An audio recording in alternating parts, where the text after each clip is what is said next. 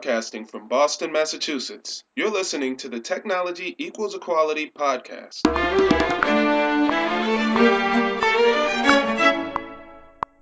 Hey, welcome back to the Technology Equals Equality podcast. I'm your host, Lori Brooks, and this is episode 58. Thank you guys so much for joining me here for this episode.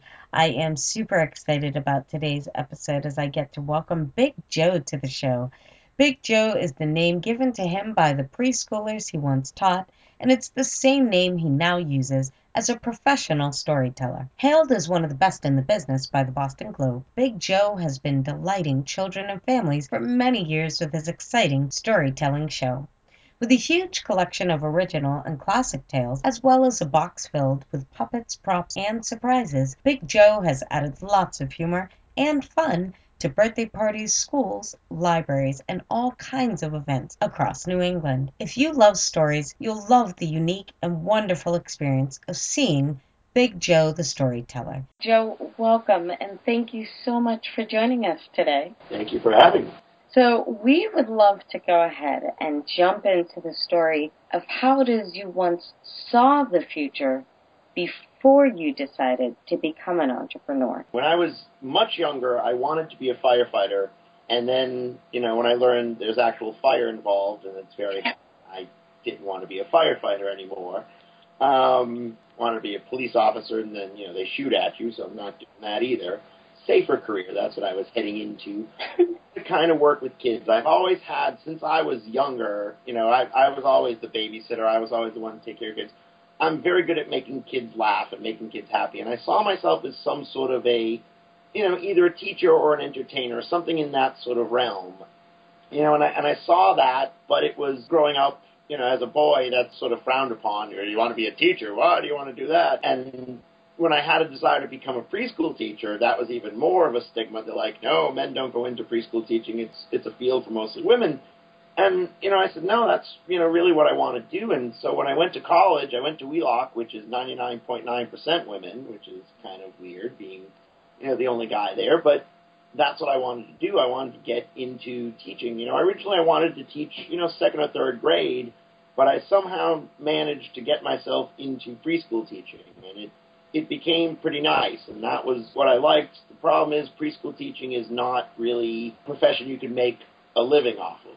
You know, it's it's a tough little racket because they don't pay you much, and conditions are bad, the hours are bad, everything's kind of not good. And so I was at a point where suddenly the vision that I had for my future was kind of cloudy because as much as I wanted to be a teacher, teaching wasn't exactly the most profitable way to go or the best sort of way to go for me, and it was an easy job to get burnt out on, and that's what I was starting to do. I've always had a knack for telling stories. I've always been sort of a storyteller. You know, people would say liar, but you know, when I'm not getting paid, it's lying. When I'm getting paid, it's storytelling. So it works out well. And in that regard, I've always been sort of that way. I've always been a storyteller.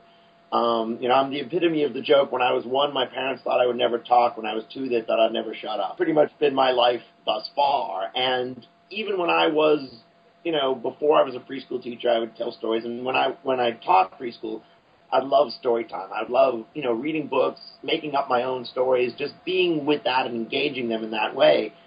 And it always kind of, you know, thrilled me. And I always thought to myself, you know, while I was a preschool teacher, it would be so cool if I could just have these kind of moments of being able to interact with them through stories, you know, telling stories, being, you know, with them in that way. Um, but I never thought, you know, the, the sort of world of storytelling existed. You know, they didn't have that on career day in high school. You know, be a storyteller. They, you know, it was never mentioned. I never thought, and I knew storytellers existed. I mean, I've seen storytellers throughout my life and always loved them. Just never thought I could do it as a career. And we had a music guy who would come once a month to our preschool and, and sing songs to the kids. And I thought, what a great life he leads. He, you know, he comes for an hour and he's gone. And here I am, eight hours a day, dealing with four-year-olds that are trying to kill me. What a great life this guy leads. And then one day I was doing, I was um, bringing something into the office, and I happened to see the invoice that he had left in the office for his show. And I saw how much he was charging. I'm like, you've got to be kidding me. You know, here I was making 16 cents an hour practically, and and he's getting that. I'm like, whoa. And so I sort of bent his ear and I, I asked him, I said, is there a world out there for storytellers? You know, I know there's, I know there's like magicians and, and musicians and all kinds of creative things like that. But I said, are there, you know, storytellers? He's like, well, there's not really a lot of storytellers for preschool ages and for the younger ages. And so I said, let me give it a shot. And so I put together some stories that I had and some stories, you know, that I knew, put it together a little thing, and I started kind of doing it as sort of a side thing to preschool teaching. You know, did, did it at parties, did it for little things, and eventually got bigger and bigger to the point where, you know, I left teaching in general and got a job in an after-school program so I could have more time to perform. And then it just got bigger and bigger to the point where I could leave that job and, you know, just become a storyteller full time. And, and a bunch of years later, here we are talking to lovely people in Skype. you are absolutely outstanding. I love that story and I just want to take it back just a little bit because I think it's really important for the audience to hear a couple of, of quick pieces there because as a kid you really were, you know, you were like any other kid. You had dreams, you had ideas, you were thinking of a firefighter or a policeman and then you know what consciousness set in and, and risk aversion became a real, you know, a reality. and so as you started looking at who you were, um, you know, really kind of taking a turn inwards and recognizing your own strengths and your passions and, and what it was you enjoyed, then you began realizing, you know what, I might want to be a preschool teacher. And you began following your own path until again you had a moment of of consciousness where you realized it wasn't the lifestyle that you were looking for. Um, it wasn't going to serve you in the manner that you wanted to, and there was so much more that you wanted to do, but you weren't feeling fulfilled. And I think that's important because some there's so many people, Joe. You and I both know there are so many people who are working jobs that they thought was their dream, but are no longer feeling fulfilled in that position, no matter what it might be. You may have reached a goal that you thought was that ultimate goal in life and then kind of realized that you may need to shift gears and being open and available to taking that pivot is extremely important. So you not only recognized once again that, you know what, this isn't necessarily something that's right for me, taking another look at yourself, you saw in someone else an expertise and an opportunity. And you didn't just sit back and say, oh, I wish or envy that, you took action. You recognized there was that opportunity and you went and spoke to him. You took the initiative to ask, how did you do it? What the heck are you doing? And sometimes that's all it takes for you to get that little push and that little opportunity and that little bit of motivation and and recognition that you know what I could pull this off too. I I could definitely do it. And from there, you then took steps to set yourself up to make a smooth transition into where you wanted to be. That's it's that. Thank you for wrapping that all up. well, when you put it like that, yes. my story sounds awesome that way. I tell you. yeah, it's awesome. yeah. I mean, you you really did. You you wrapped up such a journey there because you had these transitional moments and these moments that where you know what I mean, where you realize, you know what, this isn't necessarily what it is that I need to be doing, and you took that time to reflect, but you didn't just reflect, you took the action, and that's so important. And that's kind of why I wanted to rewind there because you you just you pack so much in there, Jeff. So, uh, yeah, I tend to go. I tend to ramble on, so always always feel free to stop me because I talk for a living. So this is this is the way I go. You're hilarious. What do you think was one of the hardest parts of you know, making that transition when you began doing the storytelling on the side um, initially and just kind of testing out the waters. What do you feel was the most difficult part of going from that teaching position and doing this on the side to transitioning into, you know, part time on either side and then fully, you know, transitioning into full time storytelling? the one word to sum it up in one word is paycheck because as little as they were paying me as a preschool teacher, every Friday on Friday they would give me a check. It wasn't a big check, but it was a check. And the dangerous part, or the scary part anyway, of becoming an entrepreneur and jumping out on my own is that uncertainty of not having a paycheck at the end of the week. You know, I had my part-time job. I worked for an after-school program in East Boston, and remind me to tell you a little tangent story on that one because it's kind of fun and heartbreaking all at the same time. Um, I got plenty of stories, um, but you know, I was getting a check from there, but that was just to sort of give me something to supplement my income. But the storytelling that I was doing on the side was kind of you know, at first it was kind of hit or miss. You know, some weeks were better than others. Some weeks I had more shows, some weeks less. And so there wasn't that sort of consistent rate of pay. And so it was hard to kind of quantify, you know, how I was doing because it was an up and down kind of a thing. I mean, even now it sort of, you know, gets a little dicey every now and again, but less so in the last, you know, bunch of years since I've, I've sort of, you know, made the leap into, you know, the popular little monkey that I am.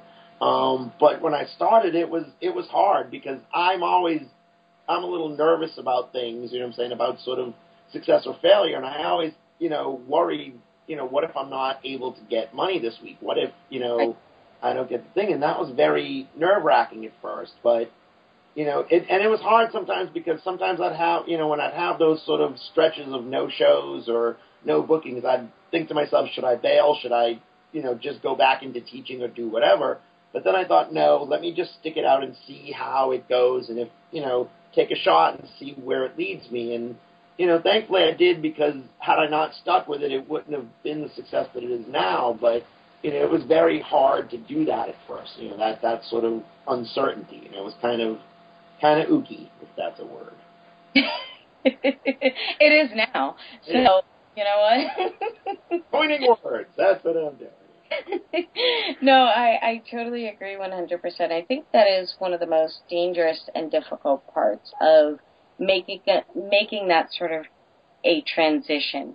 Um, you know, there's many, many entrepreneurs, much like myself, who are somewhat thrust into entrepreneurship for one reason or another.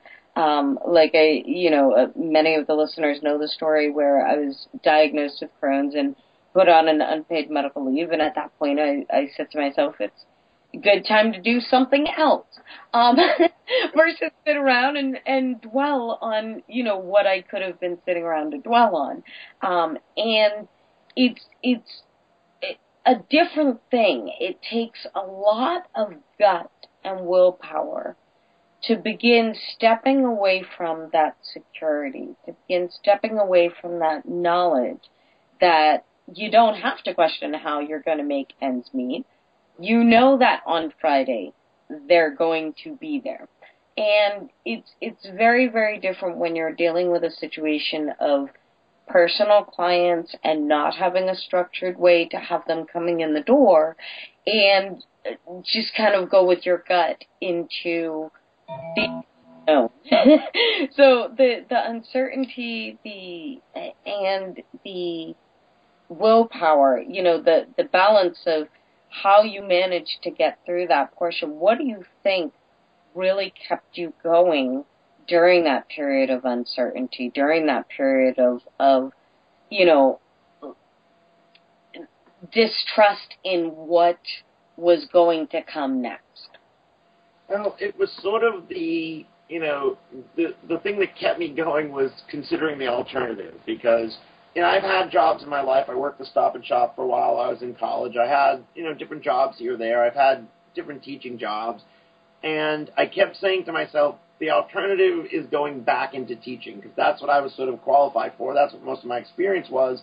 And I said, if you know, as as nerve wracking as this is, the alternative is is kind of, I mean, not worse. It's not like it's a death sentence. It's teaching. It's you know, not coal mining or anything. No offense to coal miners, but um, you know, the thing was, it wasn't a bad alternative, but it was not. It was sort of an unsavory alternative. It was a thing I didn't want to go back to. I wanted to, you know, do that, and so that kept me sort of going. You know, as nerve wracking as it was, I knew I'd have to stick it out and play it out until the point. You know, if it totally wasn't working, I'd have to go to Plan B. I'd have to go back into teaching or do something else. But you know, I knew if I considered the alternative, what I wanted to do was worth trying to do, pretty much.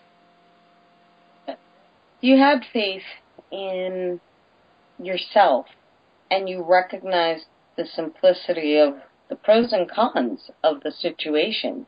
Just basically, you know what? Here's the worst that could happen. So why bother going back to that now?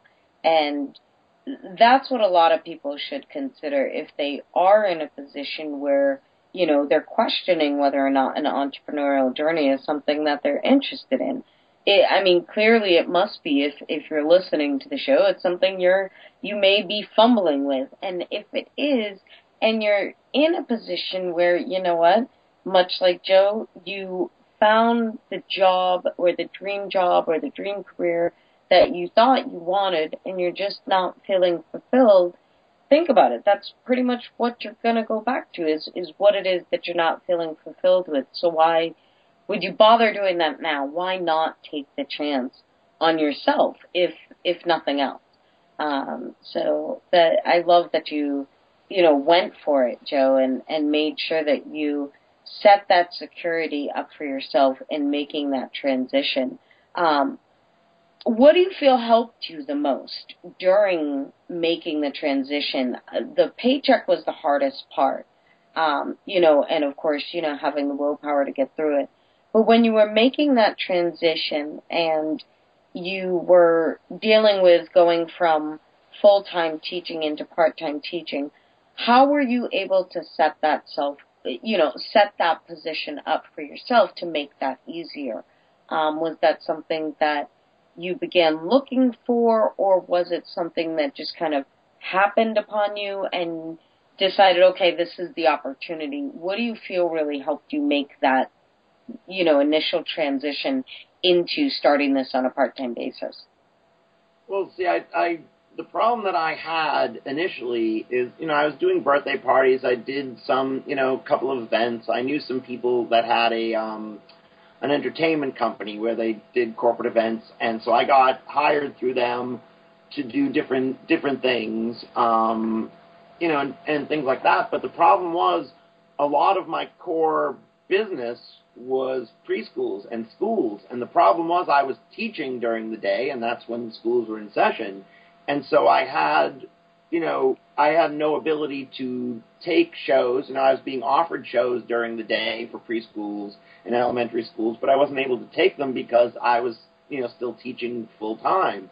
And right. so I decided, you know, I could work in an after school program because that had, you know, late afternoon and early evening hours. And so I could do shows during the day at, you know, as a storyteller and then work in the late afternoon and evening in the after school program. So that way I could balance things out so that way I could still have sort of the money coming in from the from my after school job, but but be able to ply my trade during the day when you know, business was there. And I, you know, sort of had a, a plan to sort of wean myself off of, you know, actual work, as it were, you know, working in the, in the after school program when I got to the point of success, you know, when I got to the point where I could, you know, stabilize my income with my storytelling, then I can make the transition, you know, out of the part-time job and into full-time storytelling. And so it always, you know, it evens out in the end. So, Joe, I'd love for you to tell us a little bit about, uh, you know, the storytelling as a whole. Tell us about the type of stories that you tell some of your audiences, and and where some of your audiences are located. I know you're, I believe, Brookline or Brighton, Massachusetts, correct? Yep, yep. I live in Brighton. I, I figured early on I have limited business sense. That's the sort of side of this this job that I've had to develop. You know, I, I'm very good at being a storyteller. I can write stories, tell stories, but it's the business side of things that I had to sort of learn as I went on. And um, the thing was, I had to look at my market. There's, as I said, there's a lot of stories, storytellers out there. Um, in fact, there's a large community of storytellers in Massachusetts. The problem is, a lot of storytellers do shows for older, you know, older children and adults and the problem is there's not a lot of venues for those. And so business is few and far between when you do that. And so because I had experience as a preschool teacher and because I sort of liked that age, I did a lot of I do a lot of storytelling for that age group. And that's where the bulk of my business comes from because they need enrichment, they need, you know, different forms of art to come in, and that's the need that I fill. And so a lot of the stories that I have are on sort of that level, you know, fairy tales, folk tales, you know, kids, you know, I have stories all the way up to adults. You know, I have stories for pretty much every age, but that's the age that I love the most, you know, the preschool, kindergarten age. And so the stories that I have are stories, you know, with that demographic in mind. You know, and when I write stories, I write it sort of on that level. So I like stories that are fun and funny, and they're cute because, you know, four-year-olds and five-year-olds think some of the silliest things are funny as heck, and you know, and that's that's the kind of way my brain is too. You know, which is which is really sad some days. You know, it's good for this job, but you know that I could think like a five year old, but not good for any other part of my life. So, you know, ask my wife whose eye twitches constantly because this is the way I behave. So. So you write all of your own stories. I'm assuming you don't use familiar stories of any sort that that the kids would be um, you know, familiar with, you write your own stories and then create your own characters. Um, is that is that correct? Yeah, a little little of both actually. I, I have you know I, I use story stories. I have you know tons of storytelling resource material. You know, multicultural tales, tales from around the world, and I also tell a lot of classic stories, Three Pigs, things like that. So I balance it out. I have a sort of a little of everything. So that way, you know, especially when I'm trying to get an audience familiar with what I do, I start with something familiar. You know, sort of a classic tale, Jack and the Beanstalk, Three Pigs, something to sort of get them used to what this is, because a lot of people have never seen a storyteller. You know, and they've been read books, they've had you know stories like that, but no one's ever seen a physical, actual storyteller. And so I start them off with something traditional, something familiar, and then move on into you know stories from different places and a lot of stories that I write on my own. So I have a good balance in my collection of of tales. You know, I have a little, little bit of everything. So awesome.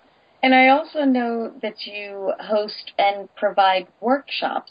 Um, so can you tell us a little bit about those? I do indeed. Um, well, you know, the cool part about storytelling is that it's it's a very neat art form, and it's also a very accessible art form. It's something that everyone can do. Everyone has a story. If you've ever spent, I mean, you have a child, so you've you've heard stories. You know, when when when your child was young, you know, when they talk, as soon as they can talk, they tell stories. Their whole life exists in stories, and so it's something that everyone can do. And when I got a, got in the field and started telling stories, I saw that there was a need for it in the classroom, and even with parents, you know, about telling stories because it's it's a really you know it's what I do for a living, but boiled down to its essence, it's a very simple sort of an art form. It's something that everyone can do, and with a few techniques, a few different things, you can really be an effective storyteller, you know, and, and you can really make a difference. And so I, I have workshops with teachers to help them, you know, sort of tell stories in the classroom and, and, you know, where to find material, how to present it, you know, different ways to engage the audience.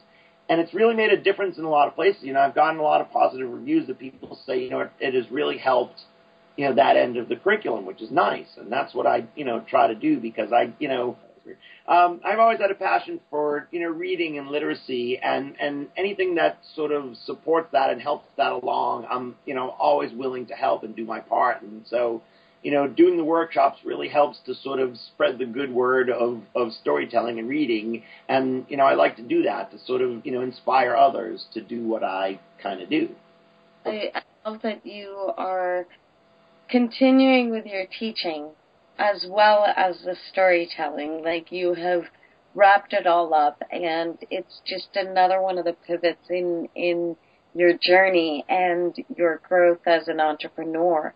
Um, and again, I just thought that was a really cool piece to kind of pull out there and, and to have the audience recognize that, you know what, he still gets to do teaching you know what I mean? Like, it's not like you left the teaching behind. You've still worked it into what you do, and it's still a big piece of who you are as a storyteller. So I commend you for the setup there and, and the way you've designed everything. Um, that's outstanding. Joe, if you had a time machine and could go back, say, 10, 15 years and tell yourself one thing, what do you think that would be? Other than buying stock in Google, because that's what I would certainly do. That made me, you know, that would be a good thing. But I, I'm always buying the wrong thing, so you know, I, you know, I put money in AOL. That was good. No, I'm kidding. Um, but I would basically tell myself to, as you know, as bad as not bad as it would be, but but to leave teaching earlier than I did. You know, I think I stayed in the field as a preschool teacher about three years too long. You know, I was starting to get antsy, starting to get burnt out, but I stuck with it because I didn't see another option. You know, and I was, you know, the the sort of thought of being a storyteller kind of was, was rumbling around in my head, but I never thought I could actually bring it to fruition and make myself a storyteller. And so that kind of fear led me to stay longer than I should. And if I had a time machine, I would say, you know what, get out and get out there and do it sooner. You know, that way you can, you know, be a little more ahead of the game and start, you know, start the process earlier. Because then I would have be, you know, would be a little more, you know, further along than I am at the moment, and which is, you know, which is I'm cool with where I am. You know, I'm very happy to be in the position I'm in, I am in life. But you know, it, it could have started sooner. I could have saved myself a little, a little less, you know, a little more aggravation. It would have been, you know, less aggravation on me. So I could have saved a bunch of that. You know, and I would have definitely told myself to take more chances. You know, just just don't be because it is it is kind of hard as we discussed about you know not having that steady paycheck.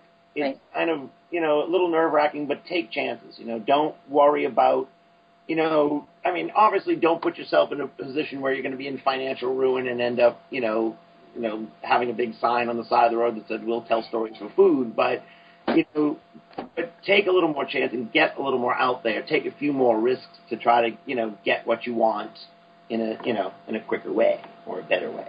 That's important. Definitely. Be open to opportunity, recognize, you know, and, and try to be able to recognize when those opportunities are available. Yep. Believe in yourself, you know, and, and really try to go for go for it versus hindering yourself. Sometimes you you don't need to listen to that internal voice. It's like, dude, that's not going to work out. but Joe, the show is really designed to, you know, help entrepreneurs come up with an idea for a new industry, kind of pull something out of somewhere that we haven't actually had the opportunity to explore on the show. So, being that you are our very first storyteller, I am very curious what your answer to this very next question might be. If you could do one thing, if you could change one thing, anything at all in your business, what would it be and why? That is pretty much an easy answer for me. I would have somebody handling me. I would have I want would want someone doing the business side of the business. As I tell people, the best analogy, the best way I could put it is that right now I'm organ grinder and monkey, and I'd rather just be monkey. Someone turned the crank and I danced. That's the way I would like life to be because you know the hardest part of doing what I do sometimes is that as I get busier, as I get more popular, you know my my schools that I work with are in Boston, Brookline, but they're also in different parts of the state, and they're in New Hampshire, and they're in Rhode Island, and I do things in Connecticut. And the busier I get and the bigger I get, the harder it is to maintain the creative side of me. Because that's hard thing, because what I do is not just, you know, I'm not like selling a product, and I'm not selling, you know, a, a you know, a, a thing. It's an actual thing. I'm actually selling me, so I have to actually go out there and do all the shows. And so it's very hard to balance the creative side of me and the business side of me. And so if I had that magic wand and could wave it, I'd have somebody sort of doing that side of things. You know what I'm saying? Getting Right. shows for me, you know, booking dates, you know, giving, you know, opening new opportunities for me because you put me in front of an audience and I'll kill. That's never a problem with me. It's a matter of getting in front of that audience that that's the challenge. You know I'm saying it's a matter of finding the contact, you know, getting the show, getting the bookings, doing all the contract work, then getting to the show. You know, there's a lot to get to to the end product, and the end product is awesome. It's just getting there that's a really, you know, hard task sometimes. Yeah, definitely. You know, when when you're caught up in working in the business and doing what it is that you love, it's very, very difficult to focus on managing the business and actually moving forward with scaling. Um, so I 100% hear you loud and clear. That's a good one, Joe. Please share the best way for our listeners to go ahead and find you so that, you know, if they're interested in having you stop by to do a story or interested in participating in, in any of your workshops, please share the best way for them to find you. Easiest way is, is through my website, which is bigjoe.com. Nice and easy. That was the coup of my business, by the way, because, you know, this was back in the late 90s when the internet was just sort of getting big and a big co- clothing company had given up the name BigJoe.com, and I scooped it up, and I had it before I had any sort of a business. And now that I have it, it's really cool because it's you know it's something that everybody kind of wants. You know, it's nice and simple. It's BigJoe.com, and and uh, my you know my email is BigJoe at BigJoe.com, nice and easy. And you know that's that's sort of the best way to reach. Joe, you have been absolutely wonderful. Thank you so much for joining us today. Thank you so much for everything. You have only what you're looking to get out of to go back to. Like Joe said, consider the alternatives. You know, when those negative little voices are creeping in as you venture on your first entrepreneurial journey, just consider the alternatives. And then feel free to reach out to Big Joe at bigjoe.com. You can always reach him through our show notes page at technology-equality.com forward slash Big Joe. Technology-equality.com forward slash Big Joe if you want to check out the show notes page for this episode. Thank you, Joe, for joining us for this episode and sharing your time and expertise with the community and techie community. Thank you guys for joining me here for episode number 58. Don't forget to head over to iTunes and click on that subscribe button so you don't miss a thing. And until our next episode, when we continue to hear the journey, find the pain, and create solutions, enjoy the week.